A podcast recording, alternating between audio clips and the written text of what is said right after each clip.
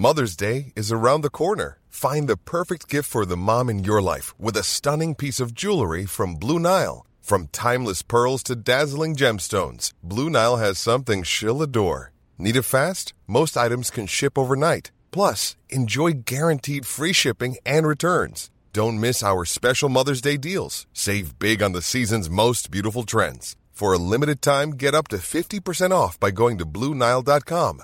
That's Blue Nile dot com. Millions of people have lost weight with personalized plans from Noom. Like Evan, who can't stand salads and still lost fifty pounds. Salads generally for most people are the easy button, right? For me, that wasn't an option. I never really was a salad guy. That's just not who I am. But Noom worked for me. Get your personalized plan today at Noom dot com. Real Noom user compensated to provide their story. In four weeks, the typical Noom user can expect to lose one to two pounds per week. Individual results may vary.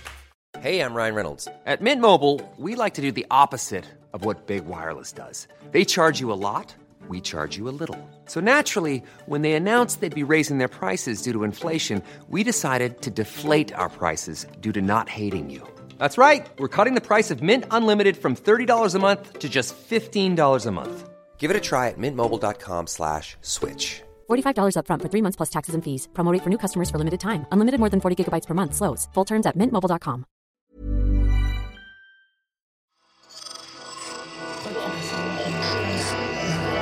Esse podcast é apresentado por b nove ponto com ponto b r.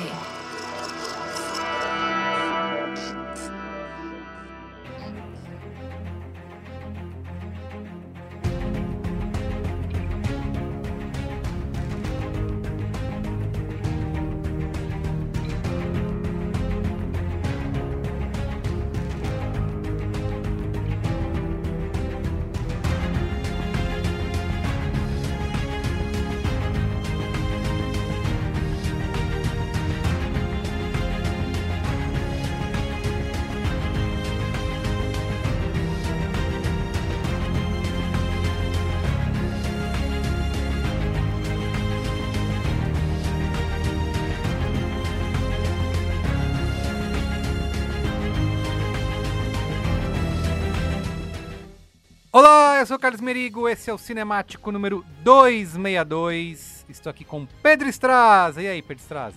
É bom estar de volta, né, gente? Ah, dois meses depois. Vou comprar um cigarro e já volto, né? Foi, foi meio yeah. assim o rolê. Exatamente. Ai, meu Deus. Pois é, achavam que a gente estava na pior, hein, Pedro? Pô. Mas estamos de volta é. com o Cinemático aqui. Dois meses depois... Dois meses de férias, né? A gente perdeu pra nesses dois planejar. meses, imagina. O que pode ter nada, acontecido nesses últimos filme. dois meses? Não, não, nada, mas... o cinema tava parado, nada aconteceu, nada aconteceu. O audiovisual parou, nada foi lançado, né? É. Não, sim, enfim. Bom, mas estamos de volta, isso é o que importa, e vamos falar de Licorice Pizza, que é o filme do Paul Thomas Anderson, nosso querido P T A. Pizza, agora P T A. Você falou, você falou produto de Brighton, eu ia falar só P T A da massa, mas tudo bem, por favor. P T A. Vamos falar, vamos... O único Paul Thomas Anderson que importa, né? Tem outros, outras cópias por aí. Você tá falando mal de Wes Anderson, é isso que você tá querendo dizer? Você vai... Não, tem, não tem aquele cara lá, o Paul... Tem o Paul W S. Anderson, tem o Paul W S. Anderson e tem o Wes Anderson. É o Anderson verso do cinema hollywoodiano. Eu vivo confundindo, eu falo, caramba, o Paul Thomas Anderson lançou isso? Aí não, não é isso. É, de cinema é importante. O Paul Thomas Anderson é o cara do circuito de arte, o Paul W S. Anderson é o cara do, do vulgarismo do, do pra baixo, entendeu? Não, não é lixeira, não maltrata mal, é, assim é bom também. Tá bom, tá bom. Muito bem, ó, o filme, no novo filme do nosso querido P T A, que estreou nos cinemas agora nessa quinta-feira, dia o quê? dezessete de fevereiro. dezessete, tá escrito na pauta, lê a pauta, é torre enferrujada. Eu não tô tentando adivinhar coisas que estão escritas. É, o filme que chegou no dia dezessete de fevereiro nos cinemas brasileiros, indicado aí a um quinquilhão de Oscar, certo? Só três, um monte, né? Deles. Foi, foi meio surpreendente. E os três pro P T A, hum. né? Foi de, filme, direção e roteiro, né? E, e é uma combinação mó rara pra um filme de melhor filme, assim. Ele só conseguiu indicação em direção e roteiro, né? Então, é a galera falando, não, o autor, Paul Thomas Anderson, mas ninguém querendo indicá-lo na Ryan, por algum motivo, assim. Foi meio bizarro isso. Bom, e ele que é uma figurinha carimbada, né? De, dos, dos prêmios, né? Por isso que é sua surpresa.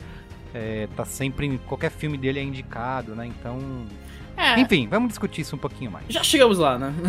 Já chegamos lá. Ó, oh, antes, eu Mas quero antes... sempre aqui te lembrar de seguir a gente nas redes sociais, arroba CinemáticoPod lá no Instagram, no Twitter, né? Que esse ano temos novidades aqui no Cinemático. Vamos tentar, atendendo, né, a pedidos da nossa audiência, fazer a nossa parte de contexto um pouquinho mais curta. Depois de uma hora só mais pra Matrix, a galera realmente conseguiu. Isso, assim, né? exatamente, exatamente. O mal Vamos venceu. Dar uma reduzida no tempo. E temos novidades porque, para os nossos fãs que choraram aí a nossa ausência nesse início de dois mil e vinte e dois, nós vamos lançar o plano de assinatura do Cinemático. Você vai poder assinar o Cinemático lá no Apple Podcasts e também no Catarse, catarse.me barra Cinemático. Por quê? O que, que acontece? Nós vamos continuar lançando aqui no Cinemático dois episódios por semana, toda terça e quinta-feira, né? Esse episódio aqui, aliás, é o de terça. Na quinta-feira vai sair o de Madres Paralelas, Mães Paralelas, do Almodóvar, que estreou na Netflix.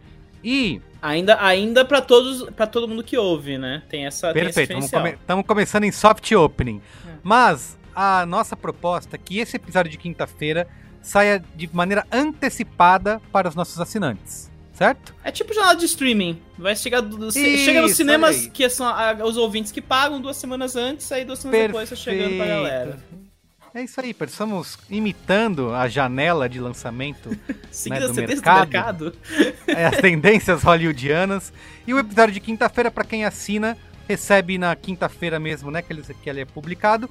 Para o restante da audiência, vai poder acessar o episódio catorze dias depois. Então são duas semanas aí de janela. Então quem é assinante... Ouve antes, acesso antecipado ao episódio de quinta-feira. Tá? Na prática, a gente tá sendo um pouco cruel com quem não tá pagando, que é o seguinte, a gente vai ainda cobrir os lançamentos da semana, fala do filme que tá estreando, mas quem não estiver pagando vai ter que ouvir o programa duas semanas depois, quando o hype já estiver em Isso outro aí. rolê, entendeu? Exato, quem tiver síndrome de FOMO aí, paga um cafezinho pra gente, são dez reais por mês, só isso, dez pila. Dá um cafezinho pra um de nós aqui, não dá nem um cafezinho pra cada. E você pode ter acesso antecipado ao episódio, acesso ao nosso grupo no Telegram para discutir os filmes com a gente, onde, né, frequentemente os no- a nossa audiência que vota em que filme ou série a gente vai discutir aqui no Cinemático. Outra novidade, né? Quem, quem, é, para ter interação, né, para a gente decidir os rumos do podcast de cinema mais, mais legal do mercado, desculpa os outros, é, tem Isso. que estar no grupo, né? Mas também o grupo... A gente Isso vai buscar aí. Mudar notícia, artigo, coisas legais aí também pra não Com ficar certeza. Só isso, sabe? Conteúdo extra vai rolar. Então é isso, pra você ser assinante do Cinemático, você pode assinar diretamente no Apple Podcasts ou lá no Catarse, catarse.me barra Cinemático, tá bom? Facinho. Tá bom. De boa. Tá bom? Muito tranquilo. Bem. Então é dez reais, gente, pelo amor de Deus. Falta? Por um, oh. me... um... dez reais pra ter quatro episódios saindo em dia, todo mês. Isso, olha aí, um cafezinho, um cafezinho. Quem sabe a gente até não faz extra, quem sabe? Tudo, tudo pode ah, acontecer. Olha só, promessas. Promessas, promessas vazias, mas pode. Tudo bem, vamos seguindo em frente. Eu, não, acho que não é, acho que pode acontecer, acho que aí, pode acontecer. Vamos lá então, Licorice Pizza, Paul Thomas Anderson, vamos lá. Pauta! Pauta! Do you know uh, who my girlfriend is? Barbra Streisand? Barbra Streisand. Sand. Sand, yeah, like sands, like the ocean, like beaches. Barbra Streisand? No, like Streisand. Sand.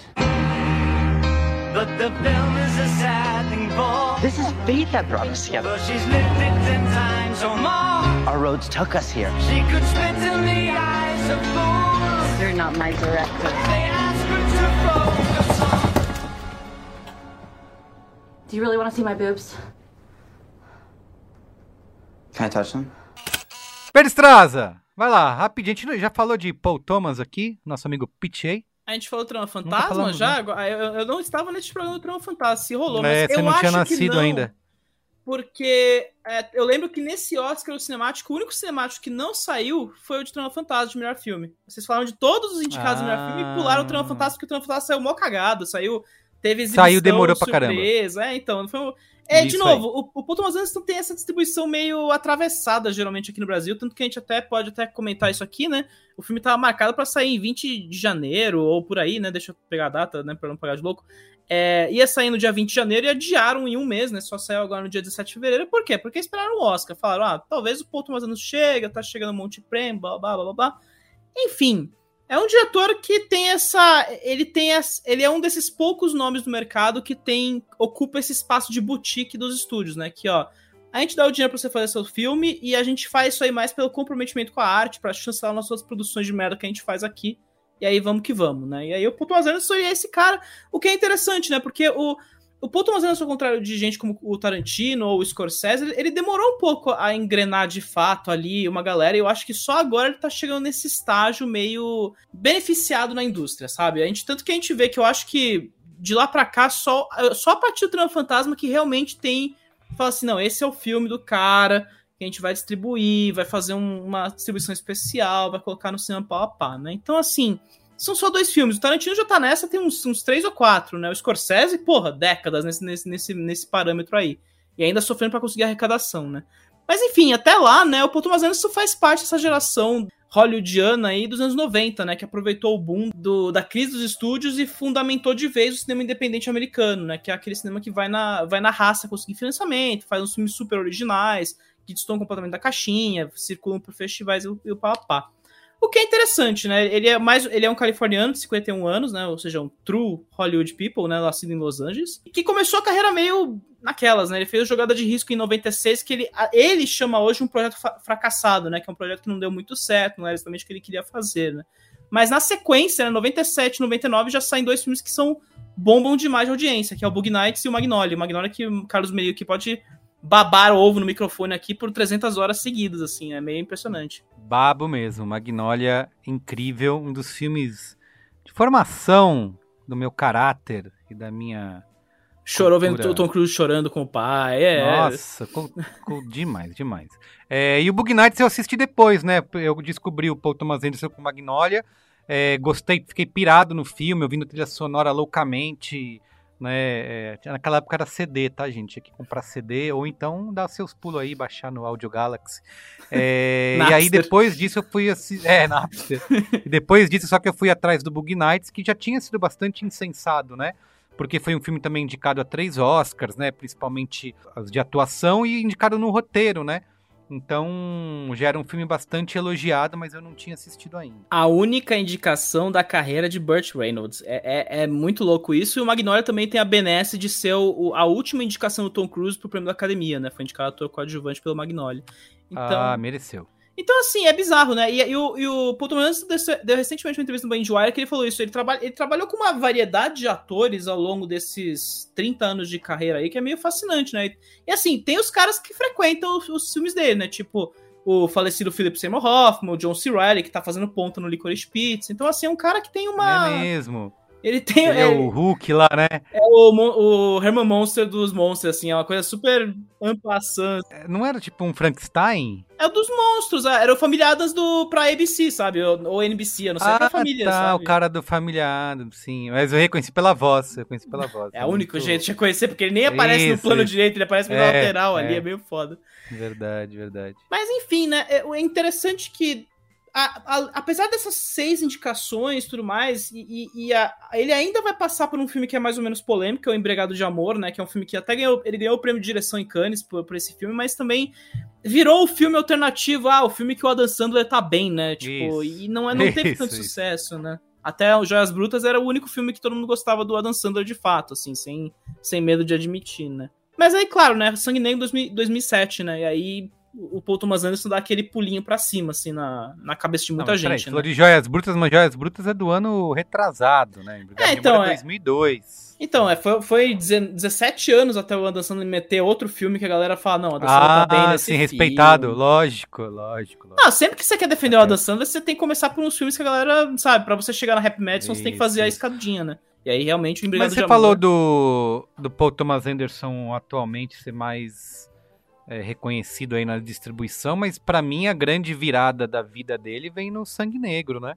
Cara, Sangue Negro é aquele filme que, primeiro, né, deu mais um Oscar pro Daniel Day-Lewis, o que é importante, né? É um, e é o filme que quase, teria levado o Oscar de melhor filme se não fosse o ano de Onde os Fracos Não Têm Vez, que era outra gente que tava pra ser reconhecida a tempos, que era os Coen, né? Ou seja, ele deu azar, né, no fim, ele poderia ter ganhado o Oscar aí, né? Tanto que é bom lembrar, o Paul Thomas Anderson até hoje não tem um Oscar, ele foi indicado umas cinco, seis vezes pra roteiro.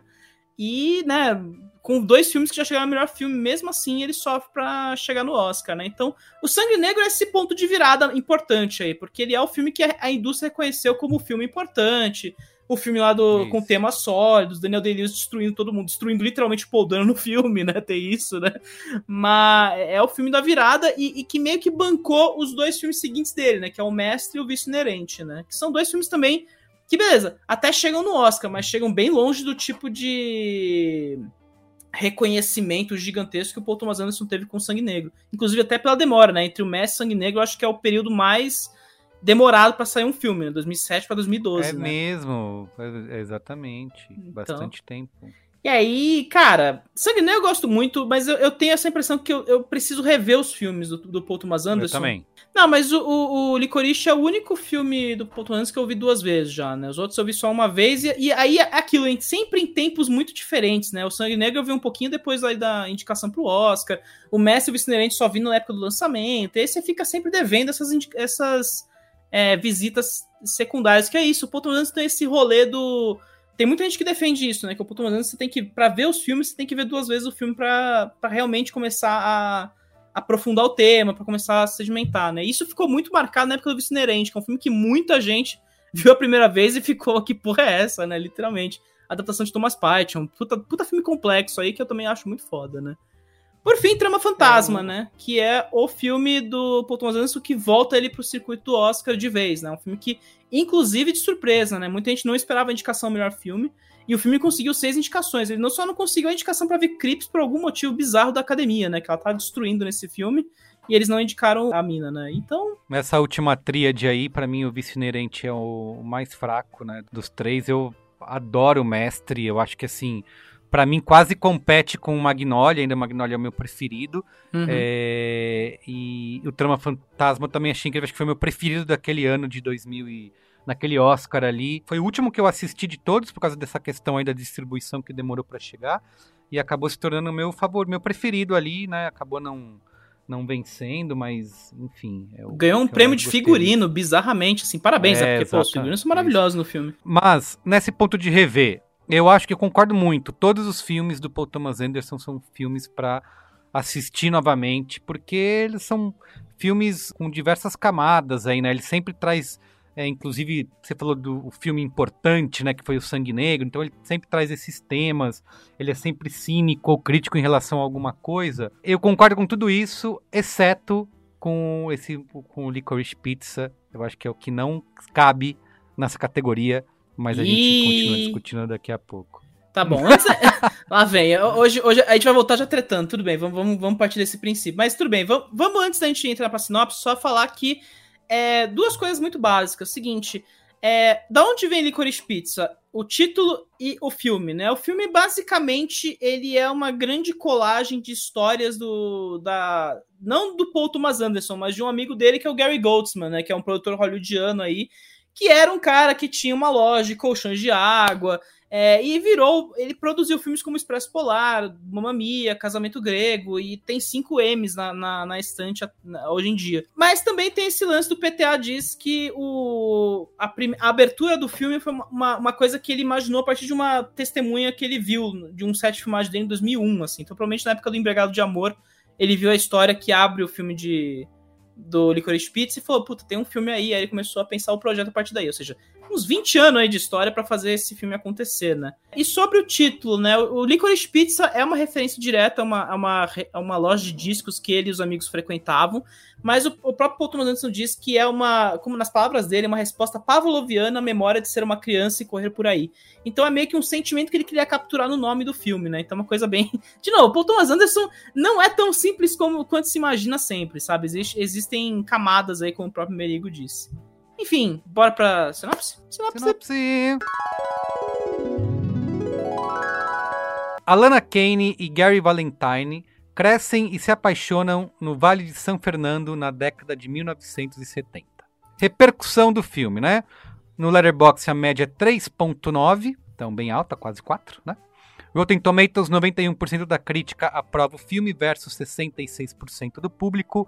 e no Metacritic a nota é noventa de cem. Prêmios, Pedro Estraza, tá no Oscar aí, como você falou, três indicações, certo? Três indicações, teve uma trajetória muito sólida na temporada de premiações, né? O que é meio estranho pro Paul Thomas Anderson, que eu acho que desde Sangue Negro ele não vê isso acontecer, né? Então, assim, o filme já tinha ganhado o National Board of Review, já tinha sido eleito o melhor filme do ano pela sociedade mais conservadora de críticos de cinema dos Estados Unidos. E aí, desde então, marcando presença, né? Foi indicado a cinco BAFTAs, foi indicado ao SAG de ator coadjuvante surpresa, né? O Bradley Cooper chegou lá, né? Por, pelo fazer o John Peters lá da versão ficcional. E ganhou quatro indicações pelo Globo de Ouro, né? Por fim, né? Vale dizer, é a quarta indicação do Paul Thomas Anderson para roteiro e a terceira para direção. Fora que a ausência esquisita da Alana Kane em melhor atriz, né? Que foi uma coisa que muita gente sentiu aí no ano, que tem a Nicole Kidman por Binder Ricardos e Jessica Chastain por Tammy Faye.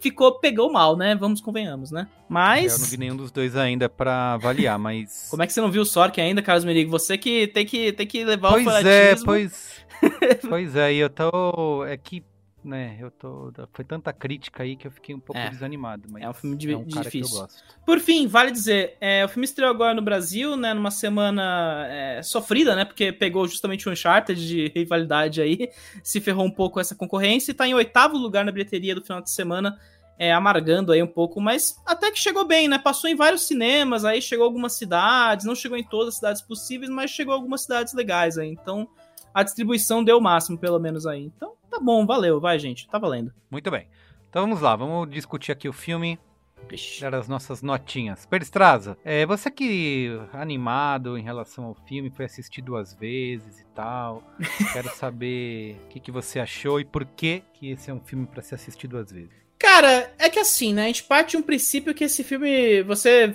é, fez essa provocação na, no contexto, falando, não, porque o filme não merece, não, é o único do P T A que não merece ser visto duas vezes, né, mas, cara, já vendo na primeira vez ali, eu, eu já senti muito essa necessidade de rever, e aí eu revi, eu revi o filme não porque eu queria, falei, não, preciso rever de novo o filme, blá, blá, mas é porque... eu tô até agora traumatizado pela pandemia de não ter visto Era Uma Vez em Hollywood no Cinesesc, que era uma coisa que eu tava planejando ver, porque ia entrar no Melhores do Ano, mas aí a pandemia veio e derrubou essa sessão. E a, a porcaria do Licorice Pizza tem, tem muitos paralelos com o, esse filme do Tarantino, né? É meio inegável, assim. Sim. E é muito louco, né? A gente tá vendo, é, é muito interessante ver esse momento agora da, da história em que esses diretores aí, e aí, né, juntando com o Linklater e o Jovens Loucos e Mais Rebeldes, que é um filme dos oitenta... também filme sobre jogos, uma comédia despretensiosa a princípio, né? É interessante ver essa geração dos anos noventa, que é o Paul Thomas Anderson, Quentin Tarantino, Linklater, toda essa, até o Wes Anderson, né? A Crônica Francesa, ele encaixa de leve nessa, nessa colaboração aí. É, esses caras meio que chegando nesse momento da, da história deles e percebendo assim, o nosso tempo passou, a gente não sabe até, quanto, até quando a gente vai conseguir bancar esses filmes que a gente tá fazendo, então, de certa forma, a gente vai olhar pro passado, né? A gente vai olhar para nossas relações... É, anteriores, né? Então, assim, vivemos, obviamente, tempos de nostalgia, né? A gente vê a torto e direito, todo ano tem o filme de memória no Oscar agora, né? E esse ano tem dois, né? Que é o Belfast e o Licorice Pizza, né? É... E aí entra Irlandês, entra o... A Mula do Clint, entra uma porrada de filmes que são revisitas filmes ao passado. Filmes pessoais, né? Exato, filmes que falam sobre os próprios diretores, de certa forma. Só que é interessante que o Licorice Pizza não é sobre o P T A, né? Já parte desse princípio que é uma nostalgia meio divorciada dele mesmo, né? Não é uma coisa que... Não é a perspectiva dele na época. É a perspectiva dele sobre a época e apenas isso. Ele não tá naquele filme, né? A gente pode, no máximo, colocar que ele é o garotinho, porque naquela época ele tava com essa idade, mais ou menos. Ou não, né? Tô, tô... É, não. É, é mais ou menos essa época mesmo. Ele tá com uns dez anos de idade nos anos setenta. Ele Isso, pode ser o irmão, né, do, do Gary Valentine naquele filme, né? Então, ele é um filme que se ensaia muito leve, e ele é até o final, assim, mas é interessante ver que ele existe em mais ou menos dois momentos. Você tem a, a comédia romântica ali, de certa forma, comédia adolescente, você tem a, a história da Alana e do Gary, que são dois jovens de idades muito diferentes, então eles não, é um amor impossível em tese, né? Ela tem vinte e cinco anos, ele tem quinze, e aí é todo esse processo deles é, ganharem a vida, viver essa vida de hustle, né? Como gosto de falar, falar nos Estados Unidos, né? Que é, vamos buscar um negócio, ganhar dinheiro em cima da, das oportunidades, né? E aí embaixo disso tem essa, eu, o que eu acho interessante que é o filme do Vale, né? Que eu acho que é, uma, é um tipo de subgênero da comédia adolescente americana que é meio... Sabe, é, é um filme re- territorialista, né? Eu acho que da minha cabeça tem só o Valley Girl aí, que é um filme que até ganhou re- re- refilmagem recentemente, que é essa questão de fugir do vale, né? O Vale de São Fernando, né? Ele é um vale suburbano praticamente ali, é muita gente que... Quem trabalha na, ali na Califórnia, Los Angeles, mora no Vale de São Fernando, é muito perto de todos os lugares próximos ali de, de operação, de, seja de estúdio, seja de... Enfim, todos os lances que o filme mostra, né? E aí, é sempre aquela questão, como é que você vai fugir do vale, né? Como é, como é que você vai crescer pra fora do vale? Então é um filme, de novo, é o tema universal do jovem, né? Que é crescer, amadurecer, entrar na fase adulta, por uma perspectiva super inocente, que é o filme de jovem, né? E aí, no fim, você tem essa... O Paul Thomas Anderson funciona nessas dinâmicas dele tradicionais. Aquela emulação básica de Robert Altman, né? Que é sempre aqueles planos constantes, aquele, aqueles filmes que são meio expansivos, né? Esse filme tem duas horas e dez, mas ele pode ser... Na cabeça da gente, parece que a gente mergulha naquele universo, né? A gente fica um bom tempo com aqueles personagens, sempre com a câmera se movimentando de lá pra cá, fazendo um ou zoom, um plano mais complicado, né? Tem um momento que o Gary entra no carro e a, e a porta fecha. Enfim, tudo isso pra dizer que eu acho o filme é, muito bonito. Eu, eu, não, eu, eu não sei dizer se é o meu filme favorito do, do Paul Thomas Anderson, porque precisaria rever toda a carreira dele pra determinar isso, isso aí. Inclusive Sangue Negro, que é meu favorito hoje, eu nem sei mais se eu gosto tanto de filme assim. Mas é um filme que bateu muito forte. Nas duas vezes eu cheguei no final engasgado, assim. É, o fina... Eu acho o final, assim, é, é muito bonito o que ele faz no final do filme. Porque, de novo, é um filme que volta ao passado, mas ele rende o passado às horas da juventude. Ele não acredita que o passado vai morrer e ele vai morrer junto, sabe? Ele tá prolongando uma experiência falando assim, é uma... É um elogio à juventude, né? Essa questão de estar sempre em movimento. O que, ele, o que eu acho que eu falei no contexto, né? De, de glorificar essa coisa da juventude, de estar sempre buscando as coisas, de estar sempre ali em movimento. E, e as novas gerações sempre vão vir, né? Então, é, diz respeito ao Paul Thomas Anderson, diz respeito ao Vale de São Fernando. E, cara, atuações muito fodas. Eu acho que o elenco de coadjuvantes é inacreditável nesse filme. É muito personagem incrível, saindo por segundo, assim. Gente que faz duas cenas com o Bradley Cooper e você fica... Porra, foda. No centro de tudo isso, a Alana, a, a Alana Kane, né? Que tá estreando como atriz, por incrível que pareça, eu não consigo superar esse fato. Ela que é a cantora, tá uhum. na banda do Kane lá, inclusive, né? Tem essa piada que, tá, que as irmãs estão... Inclusive, a família inteira da, da família Kane tá inteira no filme, né? Ele, ele escalou a família dela pra ser a isso, família dela no filme, aí. Né? E ela é muito boa, né, cara? Assim, o filme, ele disse que construiu o papel tem inteiro. Tem uma galera pai e mãe de gente famosa lá, não tem? Não tem a filha do Spielberg? Tem a filha do Spielberg fazendo é, pontinha. Isso, tem, exatamente. Tem alguém do DiCaprio, a família do DiCaprio ali que eu não entendi tem quem DiCaprio. É. Eu só isso, não sei, eu não pesquisei ainda quem é. Pai, tio, alguma coisa assim. Cooper Hoffman, né, que é o filho do, do Philip Seymour Hoffman ali fazendo o protagonista. E o que é mais interessante, porque ele, ele faz o personagem... E ele tá muito distante do que o Philip Seymour Hoffman fazia, né? Eu achei muito legal essa parte aí. Também garoto estreante, também fazendo um primeiro papel, e longe de ficar imitando o pai, né? Como foi o, o lá no filme dos Muitos Santos de New York, né? Que era aquela coisa de emular o pai, fazer... É, mas ali ele tava fazendo a figura do mesmo personagem que o pai, né? Então ele precisava, inclusive, entregar isso, né? Aqui não, né? Eu acho o filme emocionante, eu acho lindo, eu acho engraçado pra caralho. Eu dei risada, assim, muitas vezes durante o filme. E... É né? A Alana Kane, né, cara? De novo, é, é, é, o filme é dela. Não tem jeito. E é, é sobre a fuga dela que o filme se trata, no fim, assim. Enfim. Acho que fica mais pros spoilers agora. E você, Carlos Merigo? Eu queria saber de você aí. Cara, eu também gostei bastante do filme. Acho que é uma nostalgia charmosa aí. Uma coisa que eu não esperava mais que o Paul Thomas Anderson era capaz de fazer, né? Depois... É, dos últimos filmes dele, sempre super pesados. densos, né? Pesados, exatamente cínicos e críticos. Então, é, eu nem sabia mais que ele era capaz de fazer um filme desse. Eu achava que, quando eu, eu assisti o trailer, eu achava que era pegadinha, né? Ele tá, quer pegar a gente por essa historinha aí, mas vai nos é, dar um soco na, na barriga no meio do filme. E não é, né? Ele é, na, na verdade, é isso que você falou mesmo, tem todo esse romantismo aí. É um coming of age, a comparação com Era Uma Vez em Hollywood também acho que é inevitável, só que aquele Era Uma Vez em Hollywood, com toda aquela nostalgia e aquele momento no espaço e no tempo que o Tarantino fez, só que aqui sem a gente ter medo de que vai cair na violência e na porradaria, né, porque ele é, é leve, assim, é... E acho que tem uma coisa que pode contar a favor ou contra o filme, que é um filme que divaga bastante, né, ele pode ser considerado uma série de acontecimentos e de esquetes aí nessa atmosfera de sonho que o Paul Thomas Anderson tenta é, é, colocar o tempo inteiro no filme. É, e mesmo não sendo um filme autobiográfico, dá para você ver como é um filme pessoal, né? É, ele, ele demonstra um otimismo ali que, como eu falei, raramente a gente viu ele fazer antes. É quase um, um Anos Incríveis aí, Wonder Years. É, do P T A. Tem uma coisa que me deixa um pouco incomodado durante o filme, durante essas duas horas, e que eu acho que é algo que você, a audiência precisa superar para poder aproveitar realmente o filme é, da maneira como se deve, que é você fica duas horas sem saber onde aquilo tudo quer chegar, né? É, o filme do Altman. Você só acompanha os é... eventos, depois tem que... aí você liga no final os pontos, isso, né? Exatamente. Então, pra quem tá lá, o que, que ele quer dizer com isso? Ele não tem um grande, vou falar buzzword aqui, um statement, né?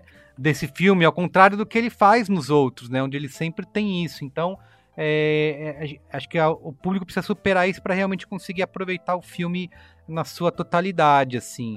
É, isso que você falou, acho essencial, Pedro, que é só dos, ele fazer esses, ter esses protagonistas incríveis, né?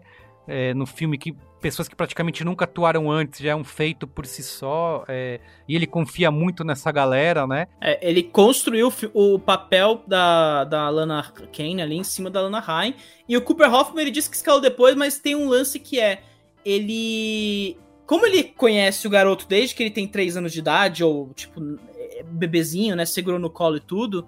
Ele disse que ele trollou aos montes o garoto. Tanto que a cena que ele recebe um tapa é. da Alana Kane, ele falou que, tipo, ele, ele entregou outra cena pra ele fazer. E aí falou, ah, não, quando você pedir, quando você pedir pra, ver, pra tocar nos peitos dela, você, você vai dar um beijo nela. E falou pra Alana Kane, não, dá um tapa nele e foda-se, vamos, vamos embora. E aí foi é. basicamente isso. Pegadinha. Sabe?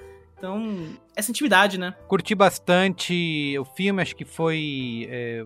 Tem todo esse momento bem-humorado, tem essa leveza, como eu falei, que a gente raramente vê no cinema do... do P T A, e é assim, não é o melhor, pra mim não é, mas até um Paul Thomas Anderson mediano é acima da média, né, então é, eu acho que que vale por isso. Tem uma trilha sonora também sensacional, que eu imediatamente saí do filme e fui buscar pra ir ouvindo no caminho de volta pra casa. Um filme que começa com Nina Simone, não tem como dar errado, né? Exatamente, jeito. exatamente. Então é isso, vamos pros spoilers? Vamos pros spoilers, que eu quero discordar de vocês. Spoilers! Que spoilers? Please, Avada Kedavra. I am your father. Well, a, a boy's best friend is his mother. What's in the fucking box? I see dead people. Damn you all to hell! Rosebud. Silent breed is people! Discorda de mim, Pedro Estraza. Cara, eu acho que tem um statement no fim e passa pela, pelo último caso ali, que é, é, é o, toda a história do político ali, vivido pelo Ben Safdie ali, né? E eu, eu, eu tava uhum. tendo, assim, eu vi muita gente tendo problema com essa parte, e eu também tava com um problema nessa cabeça na primeira sessão, que é uma, é uma é um, é um momento que até desacelera o filme, né? O filme tem toda uma dinâmica de movimento ali, que quando chega no político vira outra coisa, né? Vai pra um outro norte ali que você não tá nem esperando que o filme seja, né? Porque até então... É, é a cena do... É o oportunismo, eles querendo, criando impedimentos um atrás do outro, se ferrando, a crise do petróleo, a falta de gasolina, uhum. todas aquelas histórias, né? O que eu acho interessante nessa cena do político, aí revendo-se uma vez foi que clicou, né?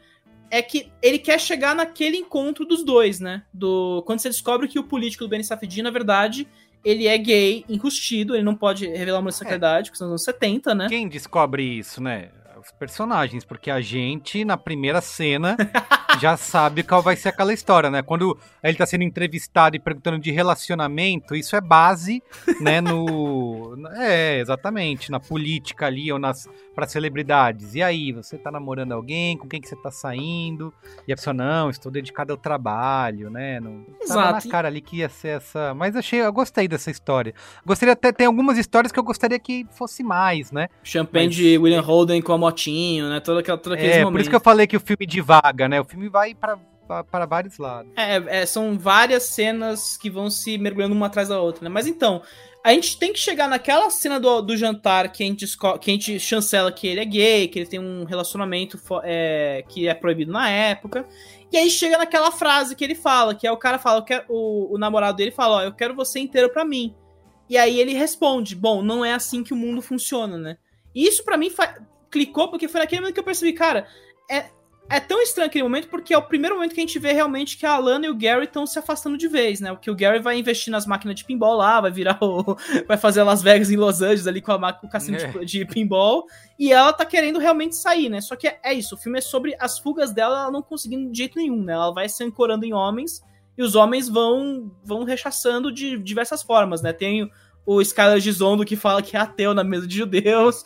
Tem Nossa, o... muito bom. Muito Cara, bom. Scarlett Gisondo, esse filme tá maravilhoso. Tem o William Holden também, que ele é tão egocêntrico que esquece ela no meio da, do estante. E tem o Ben Safdie também, né? É, E aí bate isso porque, cara, é, você entende, é, os dois personagens naquele momento, né, de formas muito diferentes, percebem, cara, a gente gosta muito um do outro, mas a gente gosta muito do que a gente tá vivendo nesse momento, e esse momento está acabando, né? E aí a gente chega nesse, nesse final lindo, né, que é os dois correndo um atrás do outro pela cidade, e o P T A ali muito espertamente coloca as cenas de correria que a gente viu ao longo do filme, né? E as pessoas estão sempre correndo no filme. E aí chega na, na, na cena do, do cinema lá, o Live and Let Die, né? Que é o Viva e Deixe Morrer, que eu acho lindo a inserção ali. E claro, né? Aí entra na parte que eu acho que é a parte lúdica, que é falar, ó... É, é o sonho que ela, ela declarou amor pelo cara, e, que, e é isso, é uma declaração de amor por, pelo momento, e, e quem vive o momento é o jovem, sempre será o jovem que vai viver o momento, isso, né, isso. Então o filme tem essa, é essa beleza, né, e aí sempre os vampirismos acontecendo de lado, que entra até o cara lá que, o, o personagem do John Michael Higgins, que é o dono de restaurante xenófobo, que troca de esposa ah, no meio do filme ali, sim, né, sim, e que virou toda uma polêmica sim. em torno disso, né. Mas enfim, eu acho é, que esse eu... é o statement, sabe? Eu acho muito bonito nesse sentido o filme. Muito bem, tá bom. Vamos dar notinhas? Vamos dar notinhas. Começa você aí. Cara, quatro e meio, né? Que isso! Dei quatro estrelas na primeira Olha sessão, a segunda ontem não, não teve jeito, assim. É muito bonito, cara. E você vai... Na segunda, eu até percebo a estrutura, mas você vai mergulhando de novo no filme, sabe? É um filme que você não quer sair. Você não quer sair de jeito nenhum no final do filme, assim. É muito bonito isso. Muito bem. Ó, eu, como disse, foi uma, uma boa viagem no tempo e no espaço. Vivi aquele momento ali, né, que eu nunca estive lá, não era nascido nessa época. Nunca estive lá no São Fernando Valley, mas é como se estivesse. Mas é um três e meio, né? Um três e meio... Carai! Com louvor. Tá bom, vai. Tá, tá, fica tá quatro ótimo, estrelas, pô. Tá ótimo. Tá, tá valendo, tá valendo. A comparação com Era Uma Vez em Hollywood, você coloca um do lado do outro, né? Você Mas, cara, assim. De verdade, convido você a assistir o filme, assim, não agora, porque, cara, não, ninguém quer rever filme na, na época do lançamento, né? Eu, eu tenho um pouco essa sensação, pelo menos, só uma coisa que é realmente obcecada, né? Mas rever uhum. o filme realmente abre umas portas, assim, porque eu fiquei um pouco nisso, falei, puta, é legal o filme, mas não é, não é o melhor do P T A, obviamente, mas aí eu fui rever o filme, cara, é, aí começa, os temas começam a... a... firmar de vez na memória, assim, é muito maneiro aí, enfim. Vamos ver o filme, tá no cinema, vai dar tudo certo, é isso. E acredite no amor do jovem. Média quatro aqui no Cinemático. Ô, Pedro Estraza, no Oscar, tem alguma chance ou não? Cara, roteiro vai perder pro Belfast, direção perde pra Jane Campion, filme... Existe uma narrativa, né? Não vai dar certo, né? Eu, eu acho que não vai ser esse ano que o, o Paul Thomas Anderson leva, mas vai o Oscar levar. Sempre tem uma surpresa, né? Sempre. Vamos ver o que acontece. Muito bem. Então tá bom. É isso, gente. Ó, quem quiser mandar e-mail pra gente é no cinemático arroba b nove ponto com ponto b r e siga a gente também nas redes sociais, arroba cinemáticopod, tá? Onde nós vamos divulgar lá todas as novidades, novos episódios, para como você faz para assinar o Cinemático e ter acesso antecipado aos episódios, tá? Fica ligado. Então é isso. Beijo, viu? Beijo, gente. Tchau. Até a próxima. Tchau.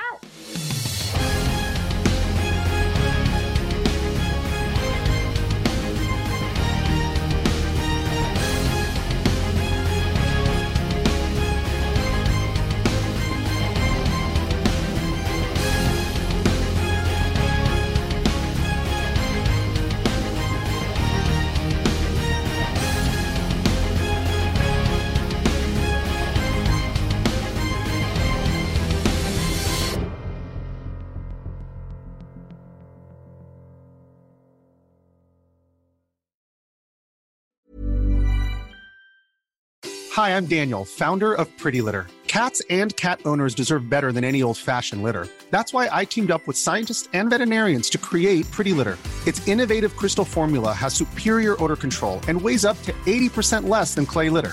Pretty Litter even monitors health by changing colors to help detect early signs of potential illness. It's the world's smartest kitty litter. Go to pretty litter dot com and use code ACAST for twenty percent off your first order and a free cat toy. Terms and conditions apply. See site for details.